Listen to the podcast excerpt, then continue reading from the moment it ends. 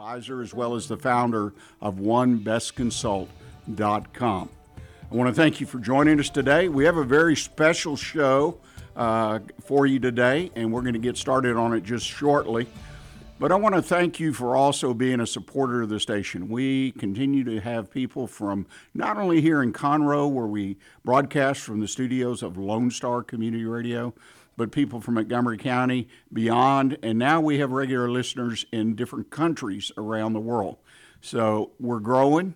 We, en- we enjoy this opportunity. We're thrilled to be here to serve you, and we hope you will join our community. Uh, it's real simple to do. It doesn't cost you anything. Just listen to our show each week, Monday 11 to 12, or on video podcast available each Wednesday after the show. They're all right there. Many places to uh, check in on it. You can go to the website of Lone Star Community Radio at irlonestar.com. You can go to Facebook. You can go to YouTube.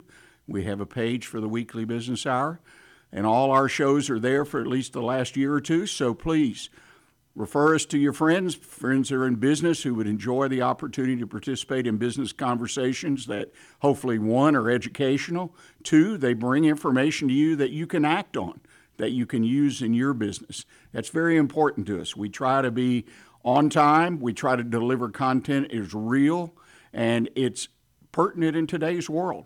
And boy, that's a changing world. We're going to be talking uh, about that somewhat uh, with our special guest. And let's start the show off officially today with a quick thought. I've got a quick thought. You know, I, I, I try in my work with small businesses, and I'm a big advocate that we, we need to break the mold. We need to go outside that box, get out of that comfort level. We've all heard those kind of expressions. Most of us have probably felt that pain of trying to do so.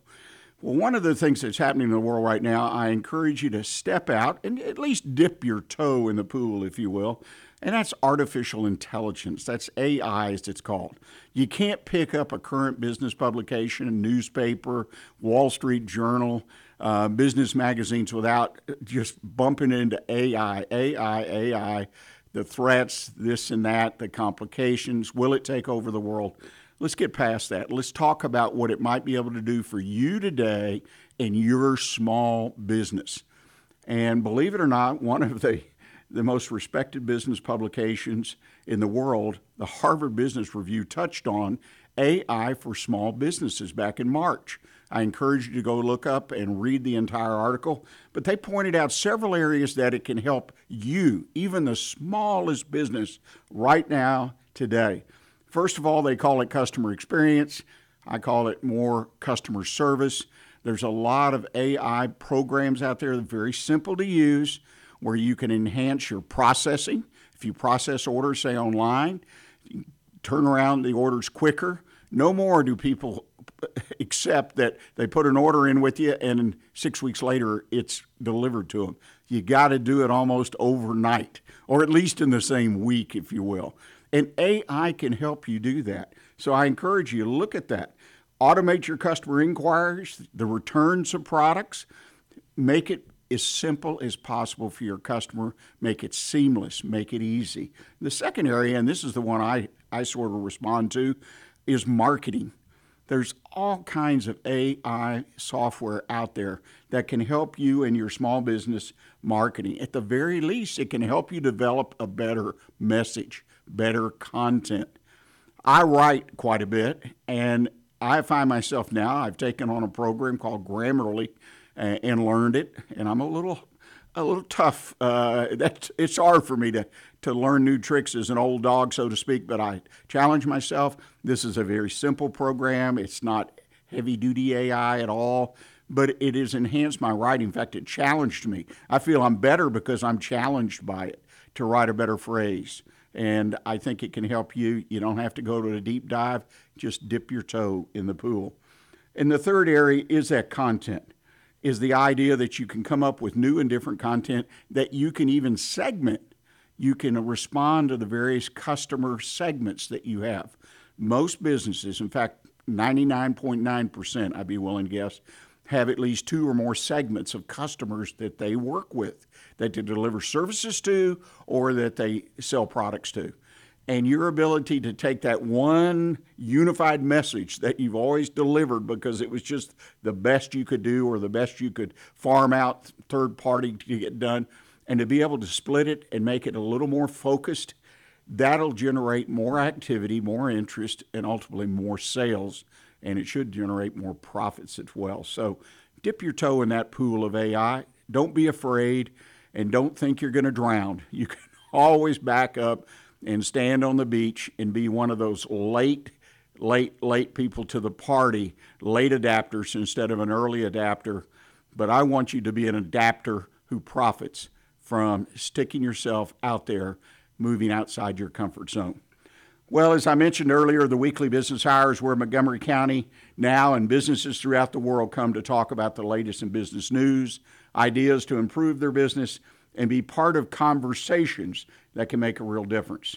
And in line with that today, we have a very special guest who's returning to us. He's a great friend of the station. He's been on the show a number of times, uh, Mr. Hank Moore. And I want to welcome Hank. You know, Hank, every time I uh, do a program with you and I look at your biography, I don't know where to start or stop. I mean, it's lengthy. Uh, but I wrote a little piece earlier today uh, that we were using in publication of the show and this is how I sum it up in two or three sentences. Hank is a renowned speaker, author, and corporate strategist. The last five business books he has written have all been nominated for Pulitzer Prizes. He brings his big picture view to the table to help any business navigate the challenges of an ever changing world. Welcome, Hank. Thanks for coming back to the show. It's great to be back, and especially in the, in the new studio and I'm I'm so proud of how this uh, radio station has grown and will continue to. Well, and you and I both have a passion for community radio, and that's what it is. It's all about the community having a place to gather, if you will, yeah. over the airwaves and listen and help. And I'm very proud of the station. They've got over 20 programs that are all led by people from the community all walks of life's backgrounds, talking about all kinds of different subjects of interest that people can use, they can listen to for entertainment.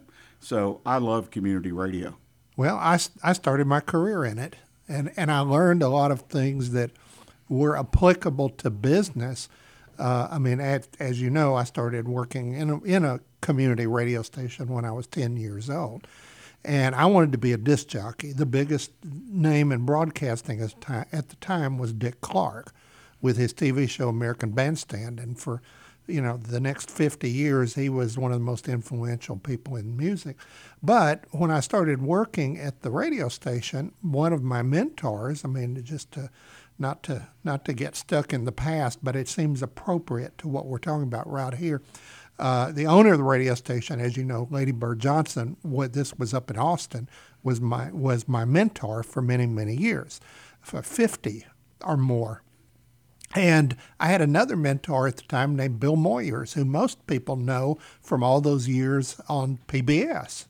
You know, but he was really young at one time. He was 24 and I was 10. And he said to me, if you can't take the dirtiest job uh, and and do it better than anyone else, you'll never you'll never be management. Being a worker bee was never an option, and that's what uh, my friends in in small business are. You know, they wear about ten hats every day, and they get really good at eight of them, which is seven and a half hats more than the average corporate mid manager ever gets good at. But anyway, he said if you can't take that dirtiest job and you champion it and you love it, and the dirtiest job, uh, some people thought, I learned not to think that way, was interfacing with the community because commercial broadcasting at that time was heavily regulated. I wish it still was because they would be doing more in the community service, but that's another subject. And I have testified on that subject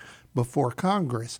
Uh, the first time I got boozed, the second time I got a standing ovation. Anyway, uh, he said, if you got to do the dirtiest job. And in the days of regulated radio, being the public service director, and I haven't really talked about that aspect of my career on, on, on this show before, but being the public service means you had to talk to the nonprofits. You had to ask them. We, we were required in those days to do what was called community ascertainment. And you would you would ascertain what the problems and the challenges in the community were, and then you worked together to talk about how you could address them and that you would tailor your public service announcements, your public affairs programming, and and and though the bulk of the radio station was to sell advertising and make money uh, and entertain people, there was a community service uh, part of it, and so I found myself going over into distinct neighborhoods in the community. Some of them we would call underserved, and uh, uh, which is what East Austin was at the time, very underserved. And we'd ask them, what are some of the challenges? And, and they would give us that information. We would then write that up, provide it to the Federal Communications Commission, not only as our plan of action, our strategic plan of how the community was going to move forward. You know, the plan never talked about what hit records you played and, and what quotas of advertising you sold. It talked about what you could do for the community uh, would that com- commercial broadcasting was like that, and that's why with public radio, uh, it's so important. And community radio is that service arm is was always will be, and uh, so it's just you know, it, it it's talking to people gives you a chance to build relationships that do turn out to benefit the entertainment programming and it's it's just very very important. I have been saying for 50 years to businesses, what if you did the same kinds of things? What if you did community ascertainment? Talking about business recovery since COVID, I advise businesses all the time to reconnect with their customers. Send them a letter talking about how the company has has sometimes struggled, often innovated to recover from COVID and and move forward and get their input. And and if that happened more and more, number one, it's a good way to market the company by asking your community for ideas and understanding and support, and that gets you referrals. And it just it it's it it helps all the way around. You know, none of us are in business to give away all of our time and all of our resources, but serving communities is an important way to keep the business, to grow the business, and to pass it on to the next generation. You know, you make an outstanding point, obviously. And uh, I'm sitting here listening to you, and we've talked on this subject before. And in my mind, I, I, I think about the small businesses I've worked with, the small businesses around America, and the fact that many of them are, I don't know what the right word, too shy. They don't think it's worth the effort. They won't again, step out of their comfort zone, reach out to their local community. Even if they sell their products and services in a wide area across the country now with online sales, uh, it just it can make a huge, huge difference to your your business, to the people who work for you, as well mm-hmm. as the community those people live in, and you as the owner probably live in as well. Yeah. And it's it's just it's an it's just a win win win win uh, it just is. It is, and it and you know research tells us, for example, that your employees are one of those constituencies that benefit the most. I mean, just the, the simple act of employees wearing the company's logo on their T-shirt in a fun run on a weekend it will improve their productivity threefold and their loyalty threefold. And one of the issues that really came up for business during COVID was what about employee loyalty? I mean, businesses with loyal employees. Uh, had a lot of them coming back, even if they had to let them go and not pay them, because uh, uh, up to 72% of, of companies had to let companies, had to furlough employees. And the loyal ones, particularly the ones that had joined the community, uh, the company and serving communities, they came back and they came back happier than ever. And, and, and there's there's so much that I mean I've written about all this in in my book series. Uh, I mean my, my entire book nonprofit legends was about this subject. But but but even when you talk about corporate philanthropy And, and like I said many times, no business is in business to give it all away. But when you do donate, give, inspire to give others to give back, ask your customers to join you in a community uh, cause, uh, such as supporting community radio, which stays on. Believe me, PBS does that, and NPR. Believe me, they do that. Uh, and uh, and I wrote about them in, in, in one of my books. But but the more people see you giving makes them want to do business and never even consider leaving you for someone across the street. Yeah, it, it, it is. It, it becomes part of that glue that holds things together. Well, ladies and gentlemen, uh, we've already come to the time for our first break. Boy, time's just blowing past us, as it always does in a wonderful conversation. Uh, we're going to take a break now, and I hope you'll stay with us. And when we come back, we're going to talk with Hank a little more in depth about post COVID, since it was only, what, 10 days, two weeks ago, the government announced that we right. had left COVID behind. So uh, we'll be right back and talk about its impact, potential impact to, on your business going forward. So please stay with us.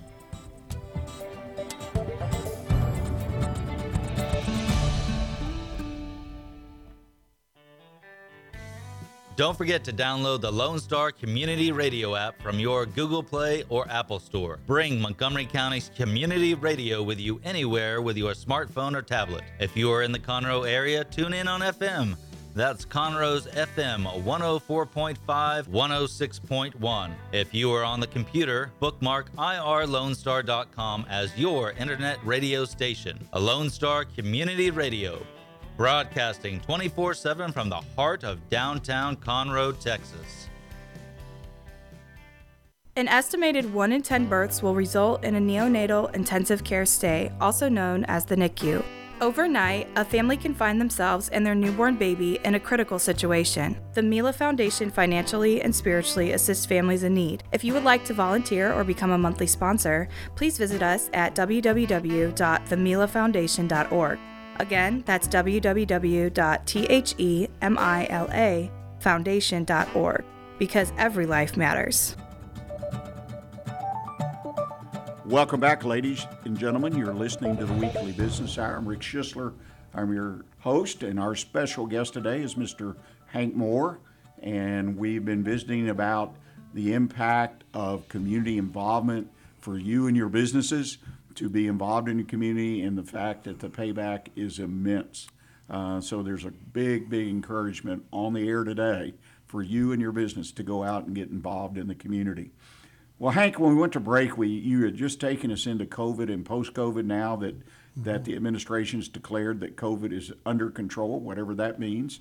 Uh, for the sake of going forward, though, in businesses, uh, as I think you alluded to, some businesses reacted to COVID, they did the right things. They took a positive path, and they've come out the other end, if you will, in great shape. Others, maybe not so much. I still bump into businesses today that are still struggling uh, from COVID as far as the mm-hmm. long term impact on their company. What do you see out there now? We have had, uh, you know, we've had different crises in business over the years. And the characteristics that, that businesses that move forward and succeed are that they have flexibility, that they communicate with their stakeholders often, and that's that's an issue. Uh, they've got social responsibility, what we just talked about. They've got customer service. Uh, I have been concerned for 40 years that customer service keeps getting worse and worse and worse as time goes on. I advocate something called customer focused management, which means every business decision is couched in customer service terms. How do we keep customers? How do we attract them? How do we roll up books of business of customers? And then some of the other things that companies, as you said earlier, uh, adaptability they had to learn to do during COVID, um, and then overcoming obstacles from a planning standpoint, those of us who advise businesses. And by the way, only a minor portion of a percent of most business uh, consultants, you know, only 2% of all consultants really are true advisors. The rest of them are vendors that are selling, but that's another story. Uh, what they have to sell, not necessarily what the customers need. I have seen businesses through different down cycles. That included the dot com bust, that included after 9 11, after the uh, 2008 to 2010 recession, and then with COVID. In my professional opinion, and it's a terrible thing to say, but it's true, and I sincerely believe it, is 25% of those businesses that went under during COVID probably should have anyway. They weren't ready for what was next. They never were.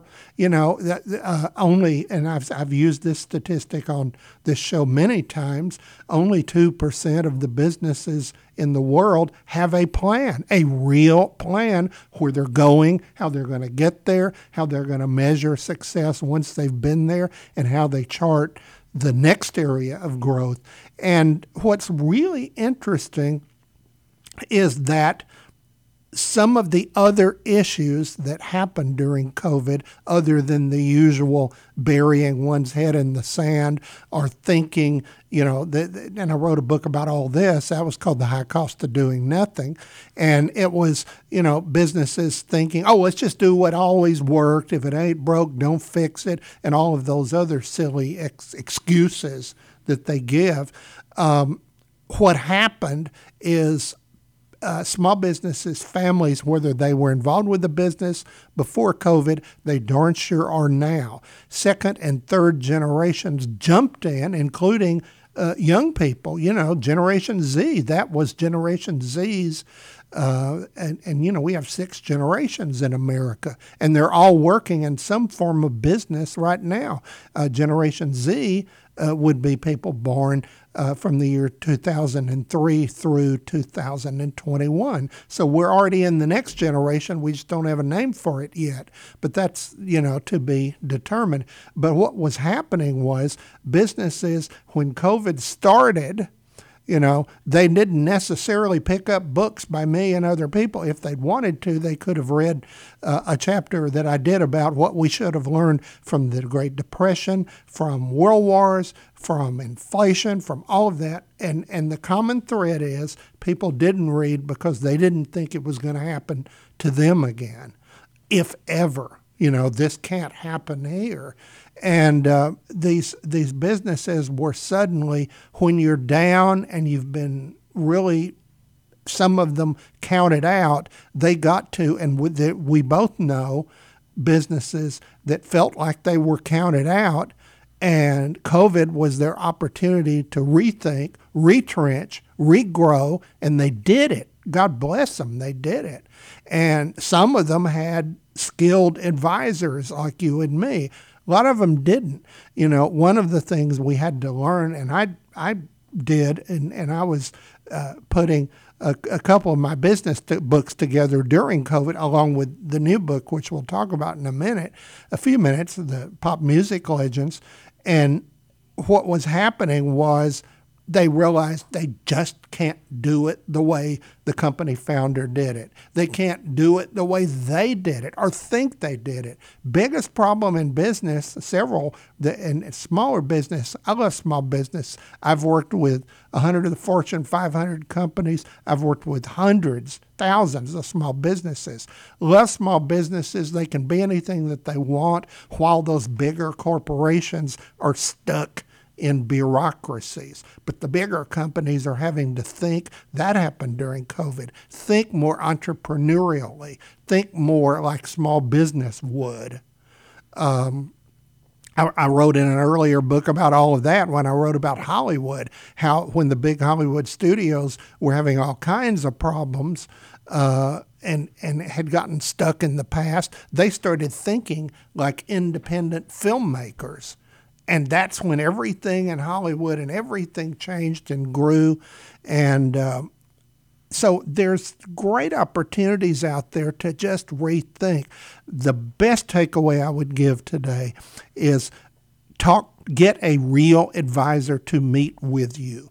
Many of, as we know, a lot of our friends in Silver Foxes and their other great advisors just make sure whoever advises you is not somebody's website on the internet. People get the wrong information, misinformation, disinformation, no information. That's the biggest threat, and it came to a head during COVID. No one had ever gotten information from any source. So they go, then they go, where do I move next? You know, what do I do? Um, I do something called an institutional review. People go, Oh, you've worked with these big companies. You wouldn't come in and meet with me one time. Yeah, someone's got to say, Look at the good as well as the bad. I think you will find that the good and the, the great opportunities offset the troubles three to one, four to one, five to one. You know, they offset the bad. But a lot of times they think they need to have one piece of the business fixed rather than acknowledging that there's any kind of a big picture. There has to be a big picture, and it this is not a big. And you mentioned Harvard um, review, business review earlier. I actually I just got inducted into one of their halls of fame because I've been writing for them for 25 years. Many of these book chapters were originally tested in white papers on Harvard Business Review, and that was that was a spinoff of when I met Peter Drucker in the 1990s, uh, getting referred to them. But anyway, what what happens is you you learn, you share with other people, and you grow. And independent assessments don't have to be the end of the world. They ha- they can and usually are the beginning of oh really if I change this this and this then it'll have positive effects on that that and that. And and niche consultants don't always discuss that with them, but it's important that they have a real live advisor. That's one thing that's so important from every downturn. I mean, I, I was working with a ton of tech companies after the dot com bust. Once once the business world said, let's get real about technology. Let's really talk about. And that's how I got involved with Hewlett Packard and some of the big guys. Strategy can come sometimes when the market forces you to get it. Well, a couple comments uh, that I think are interesting based on some uh, what you just said. Uh, you mentioned Hollywood, and they had to reinvent themselves and look at different ways of doing business to stay successful. Well, and, and I mentioned Hollywood because all of us can read or see in the news, whatever, always some Hollywood, this, that, whatever. Well, the big thing I see and, and has been coming uh, like a, a quiet but very powerful avalanche is the shifts in Hollywood now. And everything I've read on Hollywood the last 30 days is how the studios, the Netflix, the whatever, are having to cut expenses because they went out and created a lot of very expensive content and and their avenues of distribution and marketing. Of course, we know what happened to theaters, and so they're having another another revelation of uh, you know we've got to make some changes. And of course the accountants are in charge now. Let's cut the expenses. But i'm, I'm anxious mm-hmm. to see how they reinvent. Point being is this happens every day around us in different industries and different times. Absolutely. Big tech. Look right now. They've been under attack uh, antitrust the government and this. And they're in the process of having to reinvent themselves. And so, and a lot of them are going to come to the conclusion, and I predict it, and it's going to be a good thing. The more that they can self-regulate and self rein in uh, the bad guys from the industry, uh, this whole other series of stories, uh, I I, ha- I think a lot of our problems stemmed from deregulation of certain industries many years ago, notably airlines and trucking. But that's that's another subject. Uh, it, it's it, the more you think about because the entertainment industry talking about that that people go you're a business guru you just wrote a book about music yeah it's my seventh Pulitzer Prize nom- nominated book uh, the music industry is one of the top 10 business sectors in the world And Hollywood is one of another ones. The, the entertainment industry occupies two of those top 10, along with the oil industry and healthcare and, you know, the usuals that you would think would be in the top 10. And what the entertainment industry, what Hollywood had to learn, and I, and I wrote about, you know, the current writers' strike, it was created by the networks and the studios so they could buy less product. It was not it can't be blamed on the writers and but that's you know what has They're happened have to reinvent themselves from what I read. I think you'll find a lot more of them are moving to Canada. I have a, a chapter in, in one of one of my books called Hollywood North, and that's what the Canadian film industry is. And the Canadians saw a lot of the squabbling. Like again, this this was in one of my other books. The biggest problem with with with the entertainment industries is the suits in the corporate offices in New York don't like the creative on the West Coast, and they fight and they find ways of cutting. And and one of the ways of cutting is to order less episodes of episodic dramatic TV and filling up the airwaves with those stupid game shows that are cheap to produce and those so-called reality shows and. Uh, but what then was created, all the, the prominent entertainment drama shows went to cable and went to uh, you know Apple and all of the others. You know, it's just but with more and more and more streaming services, there's a bigger need for product, which you know, and and and and, and creatively, but that has been a boom to the Canadian film industry for the last 30 years, while the New York establishment fought with the Hollywood studios, fought the unions tooth and nail, and that's why Hollywood North is one of the most dynamic filmmakers in the world now. And they've been that way for the last 30, 40 years. And you look at all these cable shows, Hallmark, and all of them, all of that's filmed in Canada now. Right. And, and I guess uh, back to my original point, uh, I'm sitting here, I'm a small business guy, and say, well, I don't have to reinvent myself, my industry, this and that. Well, just it doesn't mean you have to do it today, but it's going to happen because business in general has to reinvent. That's what a recession does. That's what a pandemic does. Yeah. It causes everybody, or at least they should, look in the mirror, look in their crystal ball, or as you more appropriately said, find yourself a good advisor and take a look at your business and your prospects and where you want to go. It makes all the difference in the world. But reinvention is going on around us on around us all the time. We just touched on Hollywood and tech, but there are other industries that are out there, big, small, medium size, that are Yeah. all in a process of having to reinvent themselves in order to stay relevant and mm-hmm. stay competitive.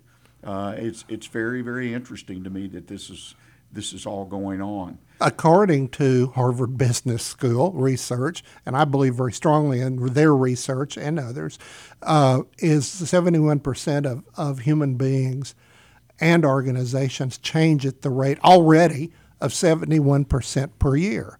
Now, the question I would pose is is the change for the good or the change for the bad? Those companies that and the heads of companies and, and rank and file in the companies that change for the good are going to be head and shoulders over the others. So a lot of times we really need to look at how people are around us are refusing to change, and those are our greatest ideas for improvement and growth.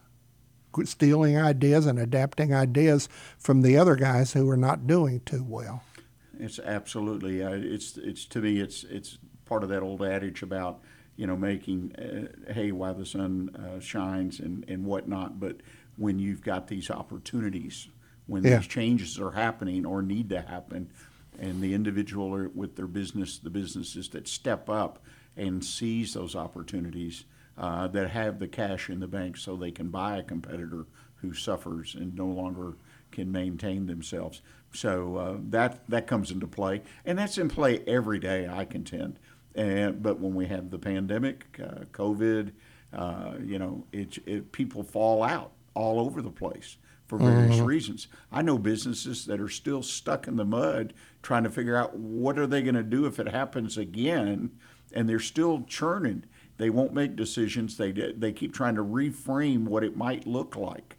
And you and I both know there are some great writers out there writing articles and publishing papers about well next time it'll kill half the world and it just it never stops so That's the what ifs need to stop and you need to put that plan together and you need to put it there and review it on a regular basis but you got to keep mm-hmm. moving your company forward Yeah, and, uh, and, and reviewing at regular basis could mean twice a year. Just have that independent advisor come in and say, "Where are we going next?" I've had a lot of companies in the past. Uh, they'll they'll in fact one of the biggest banks in the world one time called me and they said, uh, "We didn't know about you." two, three years ago when we were designing our strategic plan. Would you look at it and tell us what you think of it? So I did. That was that was my first assignment. This was a major bank out of the West Coast, and they said. Uh, I said, "Well, I agree with about eighty-five percent of." Oh, really? Well, what about the other fifteen? Is there something you want us to change? I said, "No, you need to change, not because I say so, but but if you do this." And they said, do you believe in this good enough to sell it to our management? In other words, we bring you in to sell the plan and recommend some addendums, but but in such a way as you weren't involved in the stench, and sometimes strategic planning, you know, loves to scapegoat people uh, of of the process. You know, when I some of the strategic planning things I've done, we had to wage year long campaigns in the company to build support. You know, and I used to tell the clients, and this is big companies like Baker Hughes. I said. Uh, treat this like a United Way campaign. You got a slogan, you got a marketing strategy, you got to sell to bring in more people, you know, because research, Harvard Business Research tells us 10% of the supporters of any great idea, 10% are with you from the get go. Another 10% will never be with you.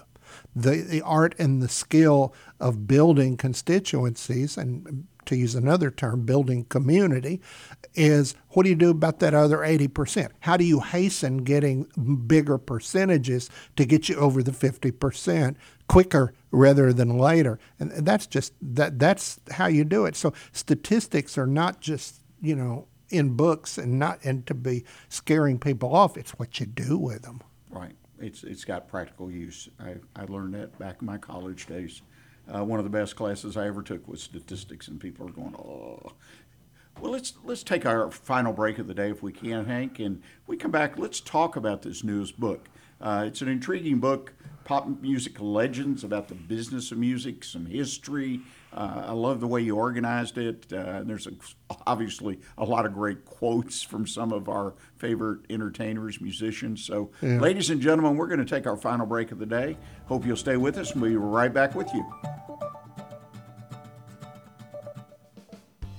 Remember to download the Lone Star Community Radio app from your Google Play Apple Store. Bring Montgomery County's community radio with you anywhere with your smartphone or tablet. If you are in the Conroe area, tune in on FM 104.5, 106.1. If you are on your computer, bookmark irlonestar.com as your internet radio station.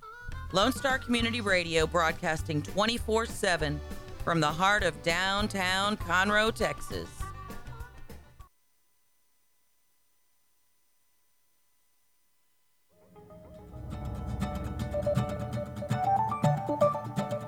You are listening to the Weekly Business Hour. I'm Rick Schisler. I'm your host.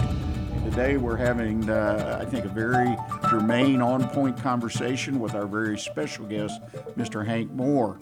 But before we get into our final segment, I want to remind you that if you have a question, uh, an observation, if you have a personal business challenge and you want some feedback, please send me an email. Just send it right here to the station, Rick, R I C K, at irlonestar.com. That's Rick at irlonestar.com.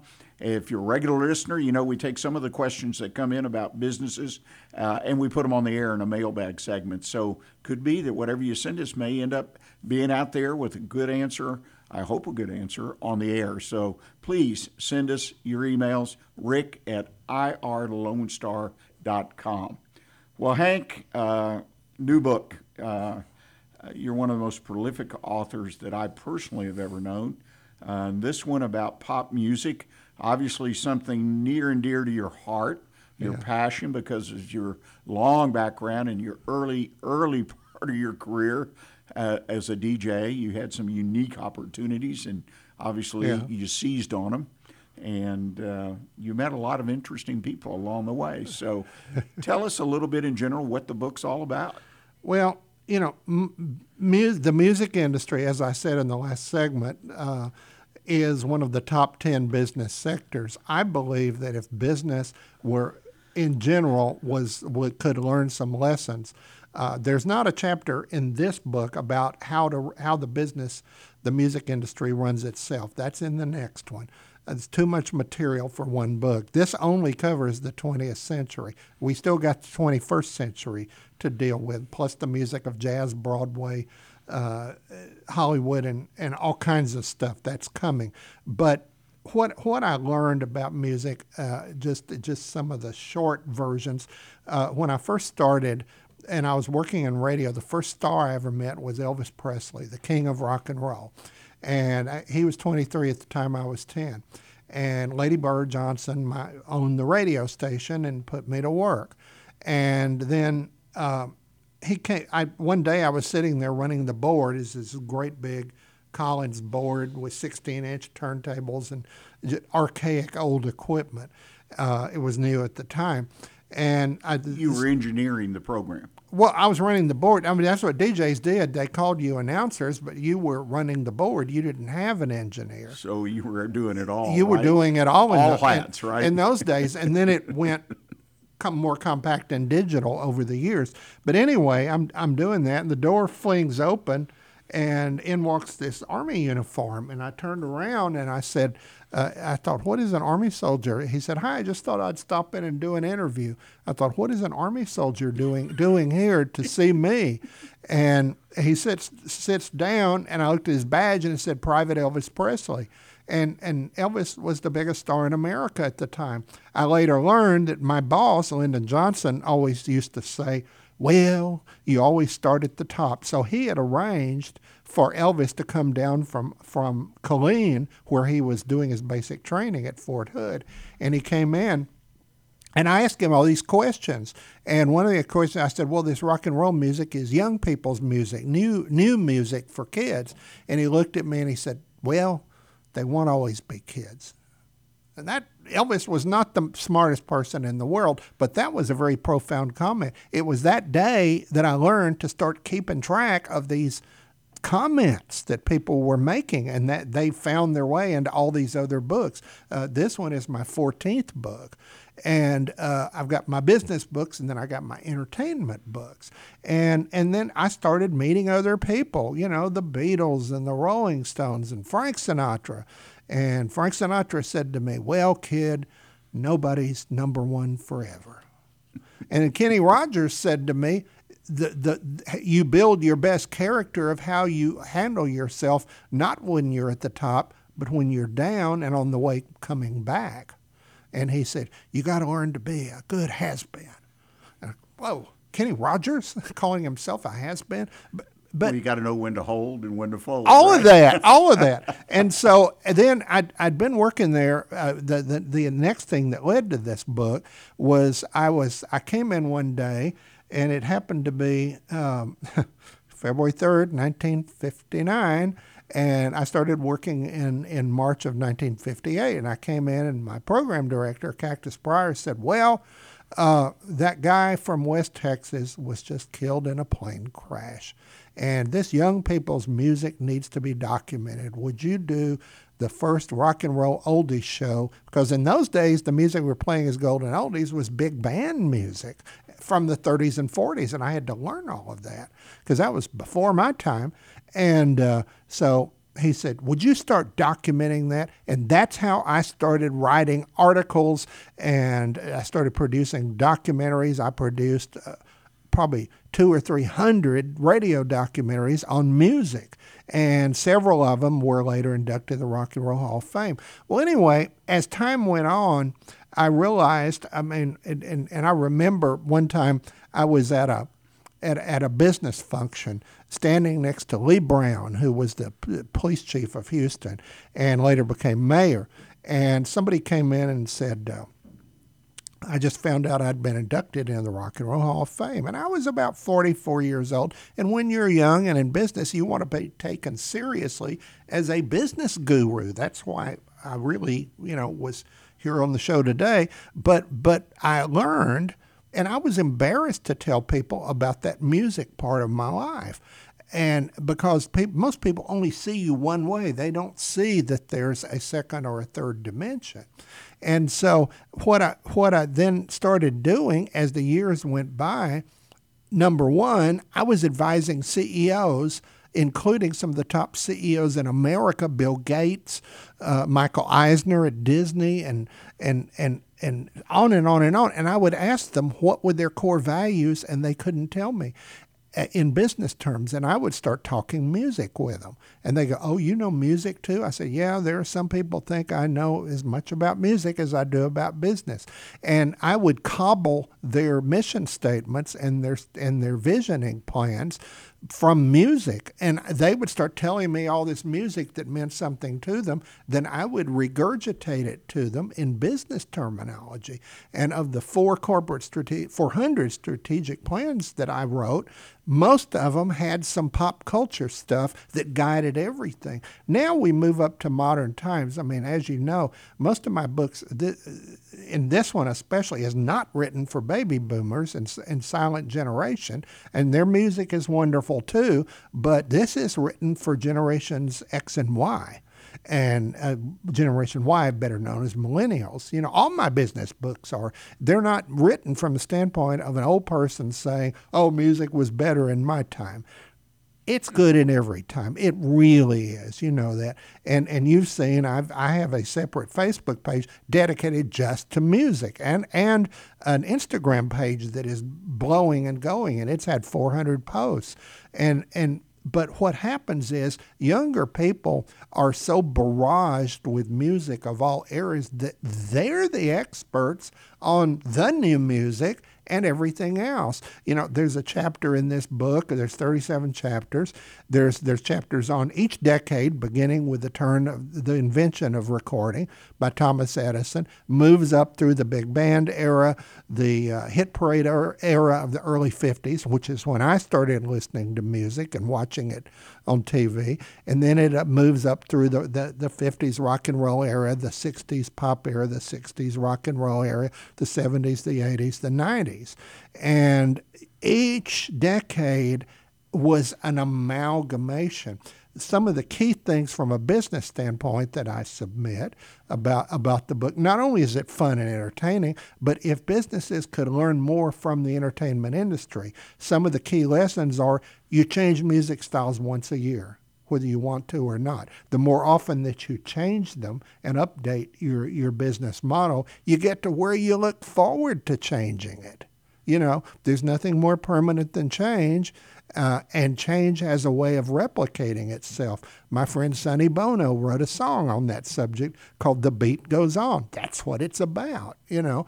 And uh, you know, and it wasn't just a hit song in 1967. It's a mantra for the music industry moving forward. You know, that's why he and Cher are pictured in the book with me and all that stuff.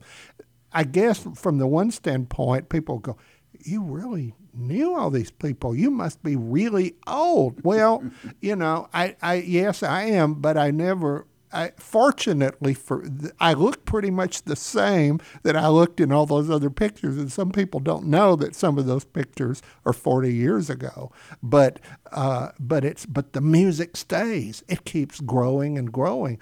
Uh, young people are like they're they're taking all this in and loving it. You can't turn on the TV any given day and hear a TV commercial without hearing all these golden oldies. Why are there so many? Is it to to cater to those old baby boomers sitting at home watching TV? No, the accountants, going back to the accountants that we talked about in Hollywood, uh, found that it's cheaper to license known recordings and use them in their jingles rather than to hire third rate jingle composers and ad agencies to write new material that you can adapt it. And people love it. And people then go out and reorder all these songs, you know, and you know one of the one of the top records that people are downstreaming right now is a song from 1983 called Break My Stride by Matthew Wilder. Uh, who was a one hit wonder. And because it's on the current Starbucks commercial, everybody's wanting to, to ride it in their car and sing Break My Stride. it, it goes on and on and on. And, and uh, it's so nice to watch it and to share that we were all young once. We had our music when we were young, but even when we were young, as as for me, I went out and learned all that music from the 1920s, 30s, and 40s. When I wrote that book, my two COVID projects were Big Picture Business Book Four to wrap up that series, and this book. And and the, one of the chapters from this book, I stuck in Big Picture Business. What a lot of people don't know about my books is each one has an homage to the next one right. in it.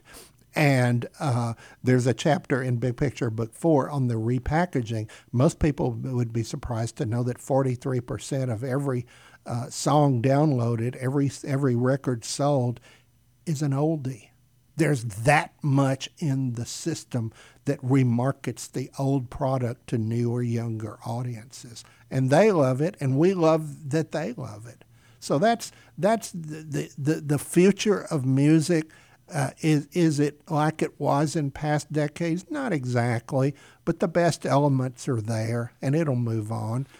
And I will tell you though that nothing will ever match, in my opinion, the, the, the golden oldies, whatever you want to call that, that that time in music, and even the young people enjoy that music. Forty-three percent of the downloads doesn't surprise me at all. Well, no. Hank, we've about run out of time today. As always, we could talk for hours. It's always enlightening and interesting. I assume that your newest book is available on Amazon and bookstores. Uh, yeah. Where should people look for it? Uh, well, they can order it from me. You know, they can uh, send me an email at hmoore at silverfox.org. I have other email addresses too, or hankmoore4218 at sbcglobal.net. And uh, I, people can get them for me signed. I mean, a lot of people do that. You know, they don't want to book it. Yeah, uh, the other sources are out there. You know, uh, um, uh, another Harvard Business School statistic 97% of the people that tell you they're going to Amazon don't read books. Another subject, uh, corporate uh, workplace literacy, but but no, they can you can order it online or you can get a signed copy from the author. Well, that shoot a signed copy. Why not order it direct? Makes a lot of business sense, right? Yeah. Well, ladies and gentlemen, I want to thank each and every one of you who's listening currently or will listen to this video podcast for being part of the weekly business hour. And as I try to encourage people every day when I'm out in the world, is pay attention what is most important to your business. And until next week, I hope you prosper and success finds its way to your front door. Thanks.